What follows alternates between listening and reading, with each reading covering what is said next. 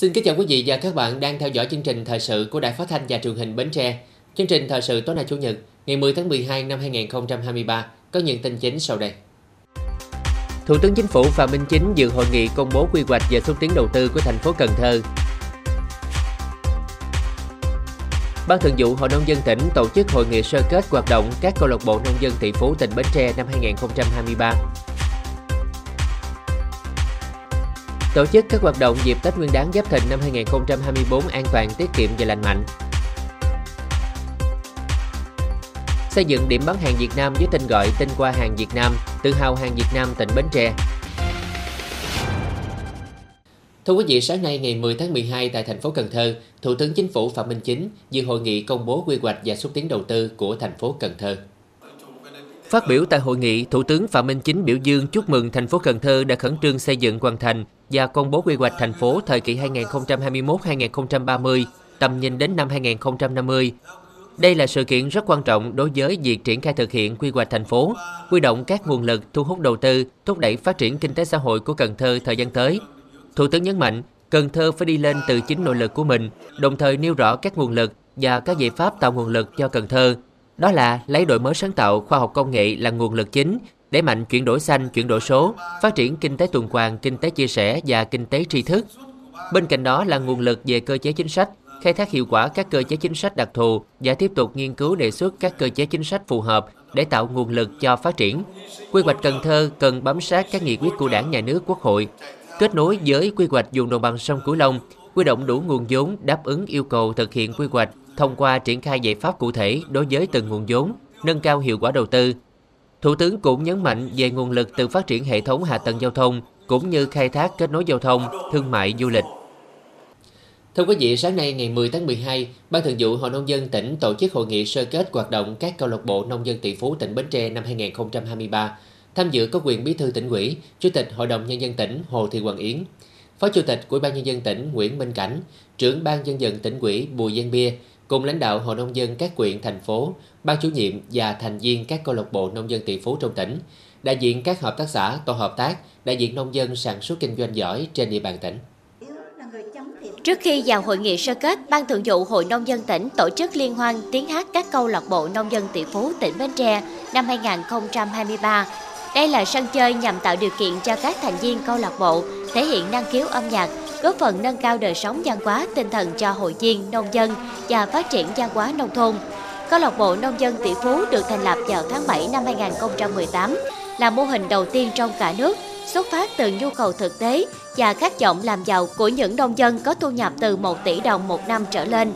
Đến nay, toàn tỉnh có 10 câu lạc bộ, gồm một câu lạc bộ cấp tỉnh và 9 câu lạc bộ huyện, thành phố với 424 thành viên. Hoạt động của các câu lạc bộ ngày càng hiệu quả, lan tỏa tinh thần thi đua lao động, sản xuất trong hội viên, nông dân, góp phần làm cho phong trào nông dân thi đua sản xuất, kinh doanh giỏi, đoàn kết giúp nhau làm giàu và giảm nghèo bền vững, ngày càng đi vào thực chất và có chiều sâu.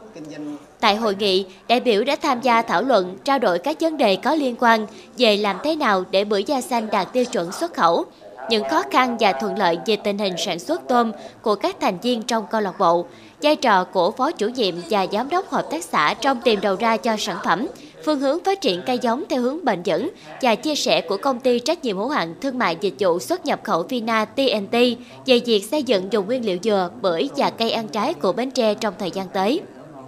Phát biểu tại hội nghị, bà Hồ Thị Hoàng Yến, quyền bí thư tỉnh ủy, chủ tịch Hội đồng Nhân dân tỉnh Bến Tre, ghi nhận và đánh giá cao vai trò của các cấp hội nông dân trong việc định hướng, hỗ trợ cho hoạt động của câu lạc bộ, biểu dương các thành viên trong ban chủ nhiệm và các thành viên trong câu lạc bộ đã tích cực tham gia tổ chức nhiều hoạt động có hiệu quả trong năm 2023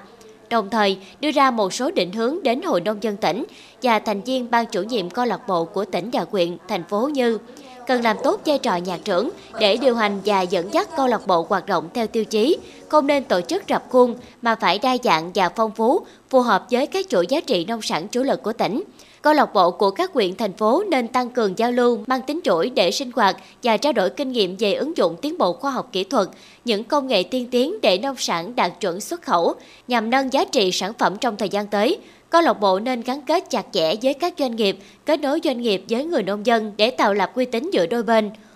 Hội nghị sơ kết Ban Thường vụ Hội Nông dân tỉnh đã kết nạp 7 hội viên mới vào câu lạc bộ nông dân tỷ phú tỉnh Bến Tre năm 2023. Dịp này, Ban Thường vụ Hội Nông dân tỉnh đã tặng bằng khen cho 5 câu lạc bộ có thành tích xuất sắc trong hoạt động của câu lạc bộ nông dân tỷ phú năm 2023, trao tặng giấy chứng nhận cho 18 nông dân đạt danh hiệu nông dân sản xuất kinh doanh giỏi cấp trung ương giai đoạn 2017-2021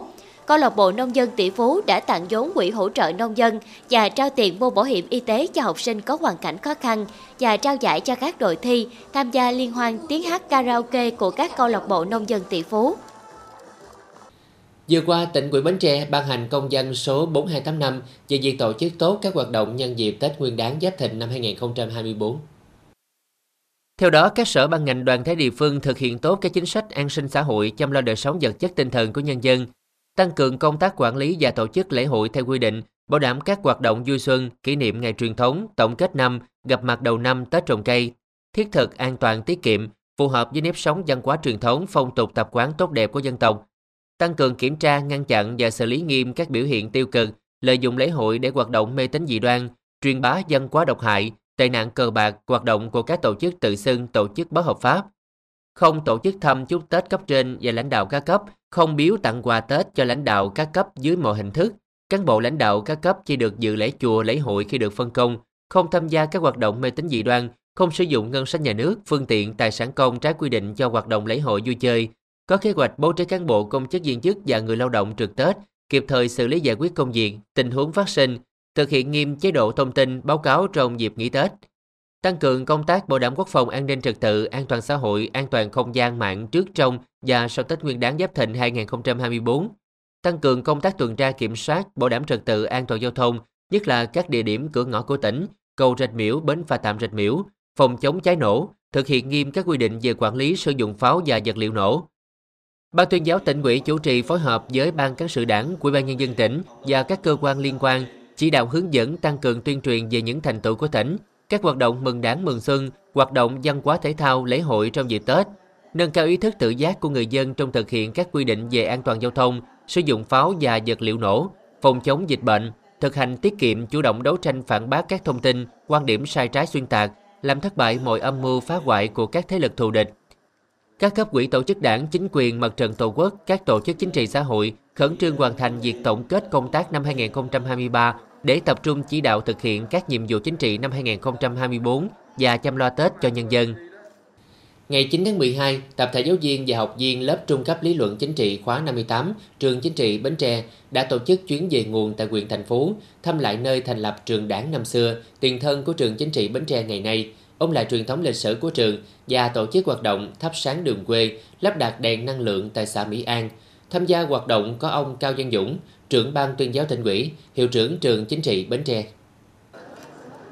Đoàn đã đến chiến và thắp hương tại khu bảo tồn và phát huy giá trị di tích lịch sử đường Hồ Chí Minh trên biển xã Thành Ngãi, tưởng nhớ tri ân các anh hùng liệt sĩ, đồng chí, đồng bào đã anh dũng hy sinh trên chiến trường vận tải quân sự đặc biệt này. Tại bia lưu niệm trường đảng Bến Tre, các giảng viên và học viên của lớp đã có dịp nhắc nhớ ôn lại truyền thống lịch sử của trường, góp phần giáo dục bồi đắp tình yêu quê hương, ý thức trách nhiệm của các thế hệ học viên, tiếp tục kế thừa và phát huy những giá trị tốt đẹp của các thế hệ tiền bối trường đảng năm xưa. Nằm trong hoạt động của chuyến về nguồn, lớp trung cấp lý luận chính trị khóa 58 đã vận động và đóng góp kinh phí để lắp đặt 23 đèn năng lượng mặt trời với tổng giá trị hơn 52 triệu đồng tại xã Mỹ An. Hoạt động với chủ đề thắp sáng đường quê lần này nhằm mục đích đảm bảo an toàn cho bà con đi lại vào ban đêm, góp phần bảo đảm an ninh trật tự trên địa bàn. Hiện hệ thống đèn đã được đưa vào sử dụng nhiều ngày qua, được bà con phấn khởi đón nhận. Tăng trưởng tín dụng hết tháng 11 năm nay đạt hơn 9,1%, cao hơn 2% so với cuối tháng 10. Như vậy, chỉ trong vòng một tháng, khoảng 200.000 tỷ đồng vốn được bơm ra nền kinh tế. Số liệu này cho thấy những chỉ đạo kịp thời của Thủ tướng, các giải pháp điều hành của Ngân hàng Nhà nước đã phát huy hiệu quả. Hiện nay vẫn còn dư địa hơn 700.000 tỷ đồng tiền vốn cần được bơm ra thị trường để đạt được mức tăng trưởng tín dụng 14% cho cả năm nay. Với mặt bằng lãi suất quy động đã hạ nhiệt, các doanh nghiệp cũng kỳ vọng có thể tiếp cận được nguồn vốn dây với mức lãi suất thấp hơn. nhằm giúp người dân được mua sắm hàng Việt bảo đảm chất lượng, giá cả hợp lý, đồng thời góp phần hỗ trợ cho các doanh nghiệp tổ chức kênh phân phối hàng hóa từ nơi sản xuất đến tay người tiêu dùng, nhất là các vùng nông thôn, hỗ trợ các doanh nghiệp trong tỉnh đẩy mạnh xúc tiến thương mại nội địa, kích cầu tiêu dùng, phát triển hệ thống phân phối hàng Việt, tạo dựng hình ảnh uy tín và lòng tin của người tiêu dùng với hàng hóa sản xuất trong nước. Được sự hỗ trợ của Bộ Công Thương, năm 2023, Trung tâm Khuyến nông và xúc tiến thương mại Sở Công Thương Bến Tre đã xây dựng nên điểm bán hàng Việt Nam với tên gọi Tinh Qua Hàng Việt Nam, tự hào hàng Việt Nam tỉnh Bến Tre.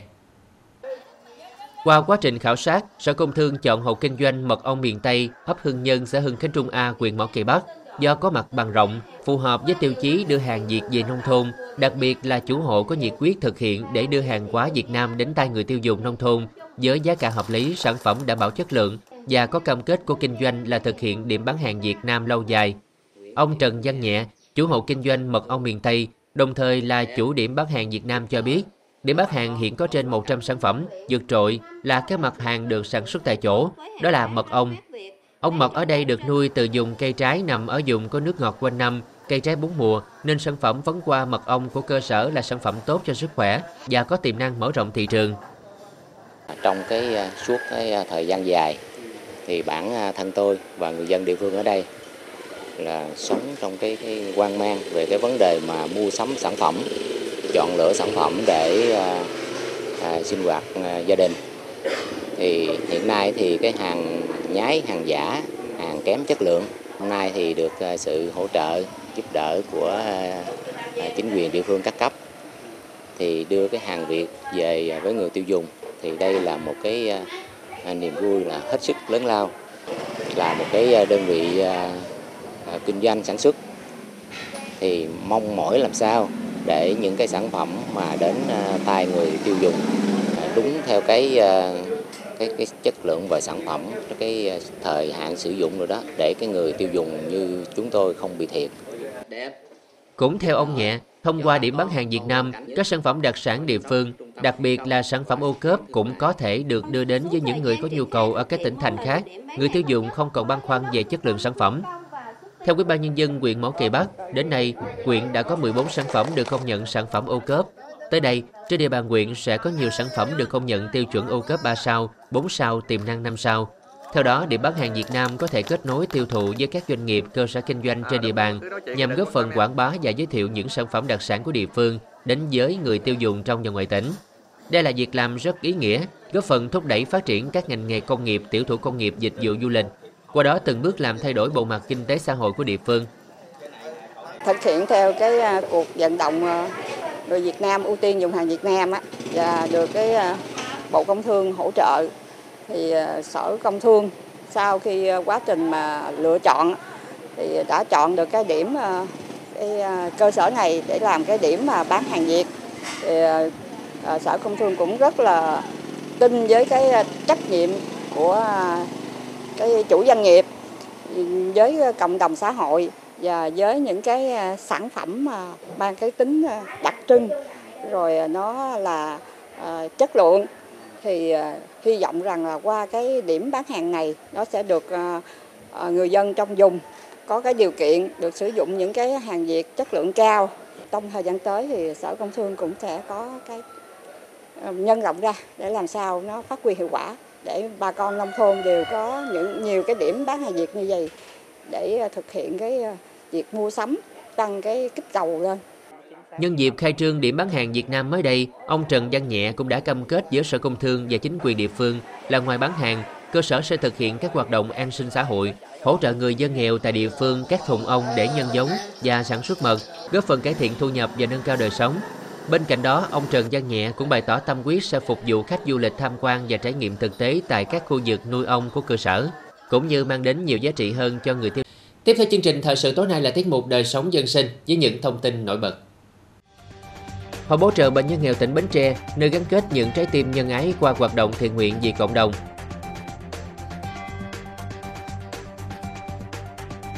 Mô hình họ đạo liên giao tự quản về an ninh trật tự tại huyện Bình Đại ngày càng lan tỏa và phát huy hiệu quả.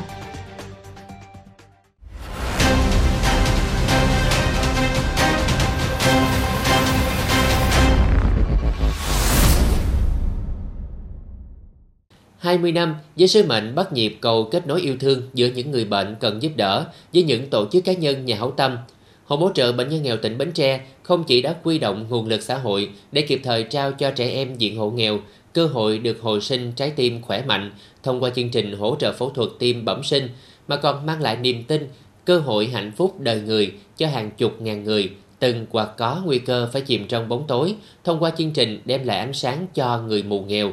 Cùng với đó là nhiều chương trình trọng tâm của hội mang ý nghĩa gắn kết những trái tim nhân ái trong cộng đồng lại với nhau qua hoạt động thiện nguyện vì cộng đồng.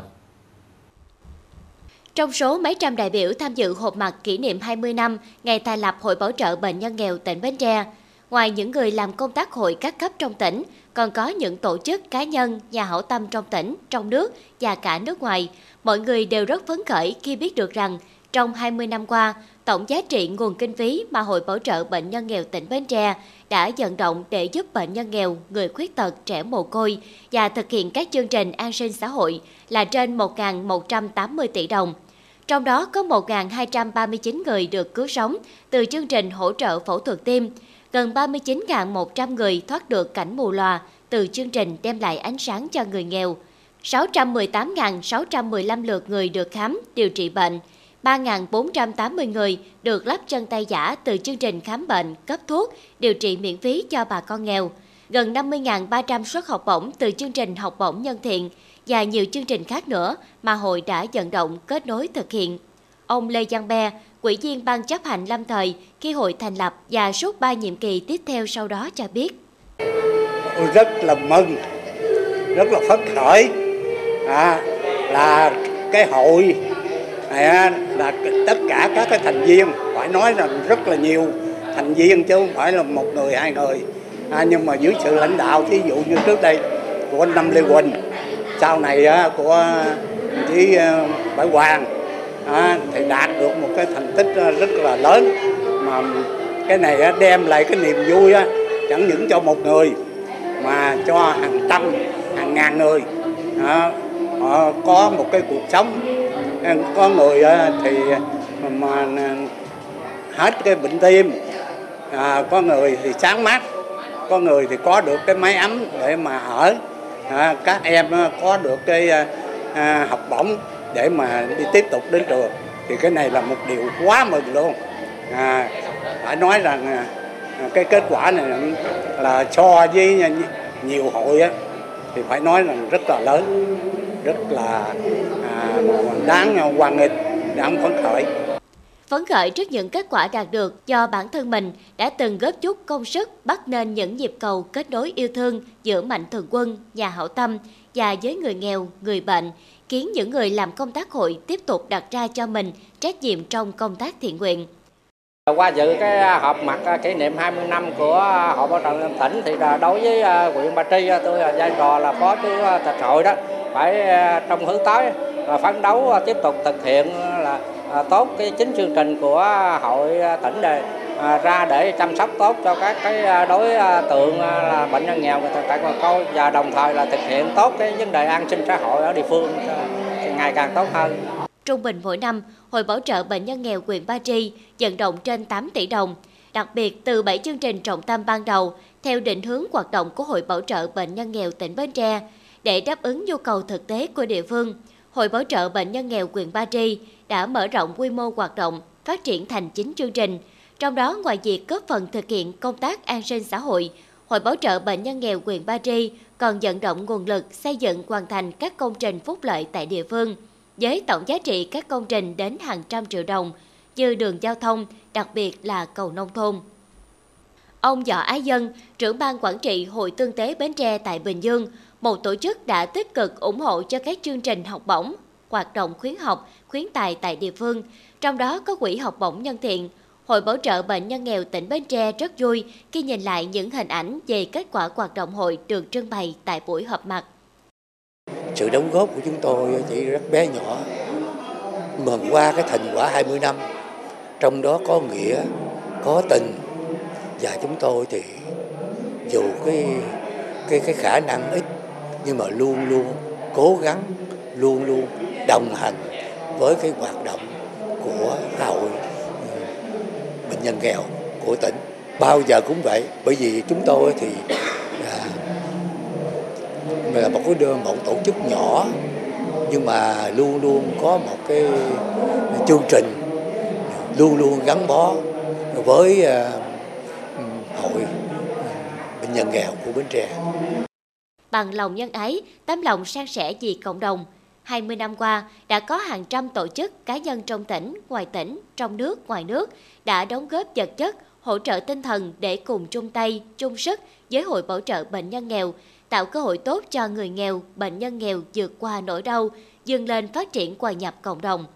Với những kết quả đạt được, tin rằng ngọn lửa thiện nguyện sẽ tiếp tục được lan tỏa trong cuộc hành trình chia sẻ yêu thương, kết nối những tấm lòng nhân ái của Hội Bảo trợ Bệnh nhân nghèo tỉnh Bến Tre trong thời gian tới.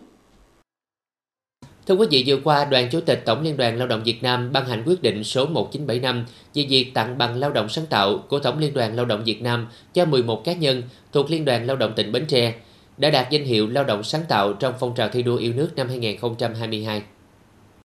Liên đoàn Lao động tỉnh đã trao quyết định khen thưởng và bằng công nhận cho các công đoàn viên vinh dự được nhận danh hiệu của Tổng Liên đoàn. Các giải pháp đề tài của công đoàn viên nhận bằng lao động sáng tạo xoay quanh các vấn đề về cải cách thủ tục hành chính tại các cơ quan nhà nước địa bàn tỉnh, mô hình đập tạm ngăn mặn trữ ngọt trong điều kiện hạn mặn, cải tiến thiết bị kỹ thuật phục vụ tốt hơn việc dạy học và các sáng kiến phục vụ hỗ trợ kỹ thuật trong sản xuất tại các doanh nghiệp, giúp giảm thời gian sản xuất và ít tốn chi phí hoạt động.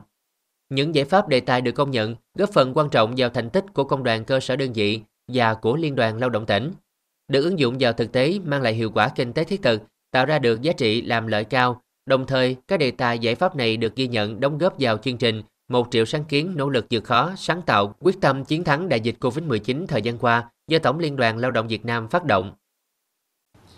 Bảo hiểm xã hội Việt Nam vừa ban hành công văn gửi bảo hiểm xã hội các tỉnh, thành phố trực thuộc trung ương về việc không yêu cầu công dân nộp xuất trình sổ hộ khẩu, sổ tạm trú khi thực hiện thủ tục hành chính thuộc thẩm quyền giải quyết của ngành bảo hiểm xã hội Việt Nam. Hiện nay, các thủ tục hành chính thuộc thẩm quyền giải quyết của Bảo hiểm xã hội Việt Nam về lĩnh vực thu bảo hiểm xã hội, bảo hiểm y tế, bảo hiểm thất nghiệp, bảo hiểm tai nạn lao động, bệnh nghề nghiệp, cấp sổ bảo hiểm xã hội, thẻ bảo hiểm y tế, không còn thủ tục hành chính nào quy định về việc cung cấp xuất trình sổ hộ khẩu, sổ tạm trú. Bảo hiểm xã hội Việt Nam cũng đã hoàn thành việc kết nối các cơ sở dữ liệu quốc gia về dân cư, đảm bảo phục vụ việc tra cứu, đổi soát thông tin của công dân và hướng dẫn triển khai thực hiện Bảo hiểm xã hội Việt Nam cũng yêu cầu Bảo hiểm xã hội các tỉnh, thành phố có trách nhiệm công khai văn bản này trên cổng thông tin của Bảo hiểm xã hội địa phương và niêm yết tại bộ phận tiếp nhận hồ sơ và trả kết quả thủ tục hành chính để thông tin rộng rãi, tạo thuận lợi, đem đến sự hài lòng cho công dân. Ngày 9 tháng 12, Ủy ban nhân dân xã Lương Phú, huyện Dòng Trơm phối hợp cùng đơn vị tài trợ tổ chức khánh thành đưa vào sử dụng cầu liên tổ nhân dân tự quản số 7, số 11 ấp Long Ngoại, Cầu liên tổ 7 tổ 11 được thiết kế dạng đúc liền bằng bê tông cốt thép dài 9m rộng 2,5m, đạt chuẩn nông thôn mới. Tổng kinh phí xây dựng 34 triệu đồng do bà Trần Thị So, Chủ tịch Hội Chữ thập đỏ huyện, vận động nhóm Host House thành phố Hồ Chí Minh hỗ trợ 20 triệu đồng. Phần còn lại nhân dân tổ 7 và tổ 11 ấp Long Ngoại đóng góp 14 triệu đồng và ngày công lao động. Sau khi cầu liên tổ nhân dân tự quản liên tổ số 7 số 11 đưa vào sử dụng, thay thế cầu cũ nhỏ hẹp, tạo điều kiện cho nhân dân đi lại và vận chuyển hàng hóa dễ dàng, qua đó góp phần thực hiện chương trình mục tiêu quốc gia về xây dựng nông thôn mới. Tập đoàn Điện lực Việt Nam EVN cho biết, công ty mua bán điện thuộc tập đoàn này đã thu hồi văn bản đề xuất EVN hạ giá mua điện đối với các dự án điện tái tạo đã qua lưới. Trước đó, công ty mua bán điện đề xuất với EVN thông qua phương án để tạm thanh toán tiền mua bán điện đối với loạt nhà máy điện gió, điện mặt trời đã qua lưới vận hành thương mại với mức giá trần theo quyết định 21 của Bộ Công Thương, tức giá mua bán điện đối với các nhà máy điện mặt trời, điện gió này sẽ thấp hơn so với mức giá mà EVN đang mua của các nhà máy này. Thưa quý vị, mô hình họ đạo liên giao tự quản về an ninh trật tự huyện Bình Đại được ký kết thực hiện vào ngày 28 tháng 4 năm 2022. Có 6 họ đạo cao đài đăng ký tham gia. Qua hơn một năm triển khai thực hiện, mô hình đã tạo được sự đồng thuận gắn kết giữa các họ đạo cao đài và lực lượng công an trong việc triển khai thực hiện các nội dung của mô hình, bảo đảm tình hình an ninh trật tự và có sức lan tỏa mạnh, thu hút được nhiều chức sắc chức việc tín đồ tham gia.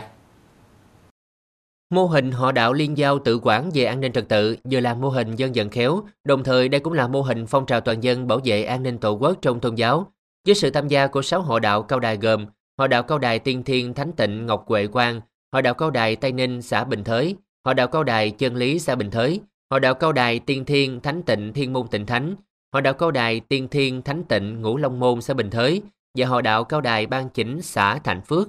Nội dung các tiêu chí của mô hình đã được sự phản hồi tích cực, nhiều thông tin có giá trị phục vụ công tác đảm bảo an ninh trật tự địa bàn, góp phần nâng cao chất lượng hiệu quả phong trào thi đua dân vận khéo và phong trào toàn dân bảo vệ an ninh tổ quốc trên địa bàn huyện.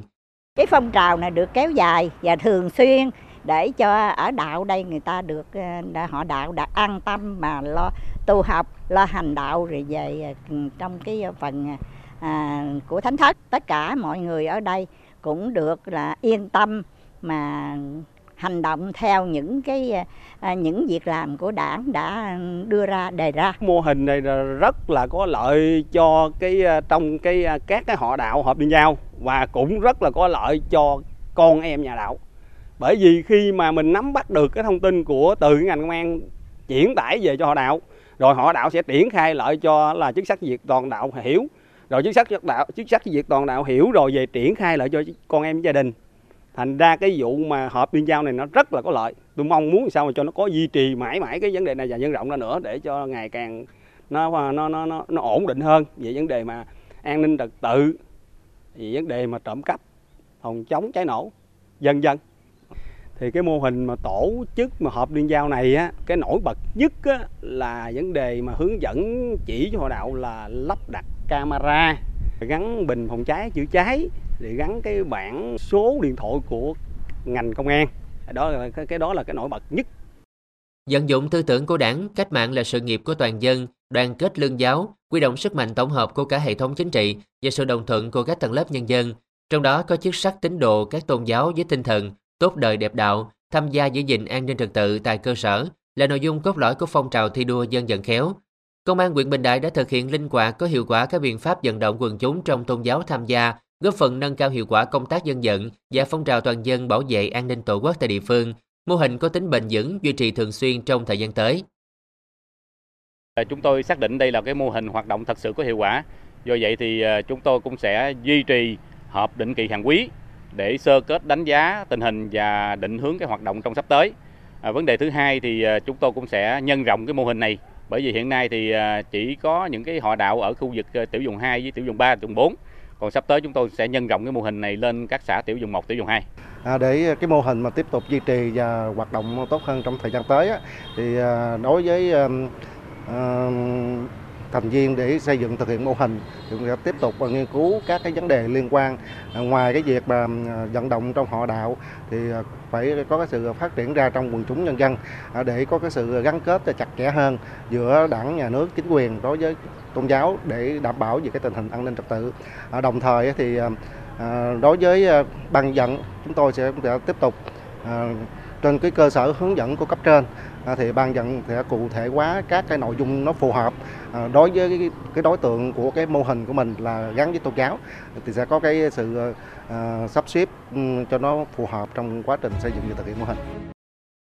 Các nội dung thực hiện của mô hình họ đạo liên giao tự quản về an ninh trật tự phù hợp với đường hướng hoạt động nước dinh đạo sáng của các hệ phái cao đài được triển khai thực hiện dựa trên sự đồng thuận cao của các chức sắc tín đồ, các họ đạo cao đài gắn kết trong công tác đảm bảo an ninh trật tự và xây dựng phong trào toàn dân bảo vệ an ninh tổ quốc. Thời gian qua, mô hình đã lan tỏa mạnh mẽ và có khả năng nhân rộng trên địa bàn huyện và các địa phương khác trong tỉnh, góp phần xây dựng phong trào toàn dân bảo vệ an ninh tổ quốc càng thêm vững mạnh toàn diện.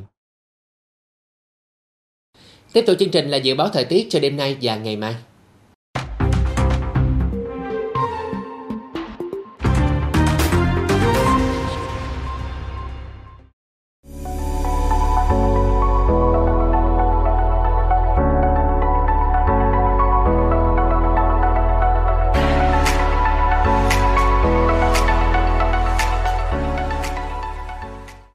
Đến đây chúng tôi xin kết thúc chương trình thời sự buổi tối trên sóng truyền hình Bến Tre. Cảm ơn quý vị đã quan tâm theo dõi. Thân ái, chào tạm biệt.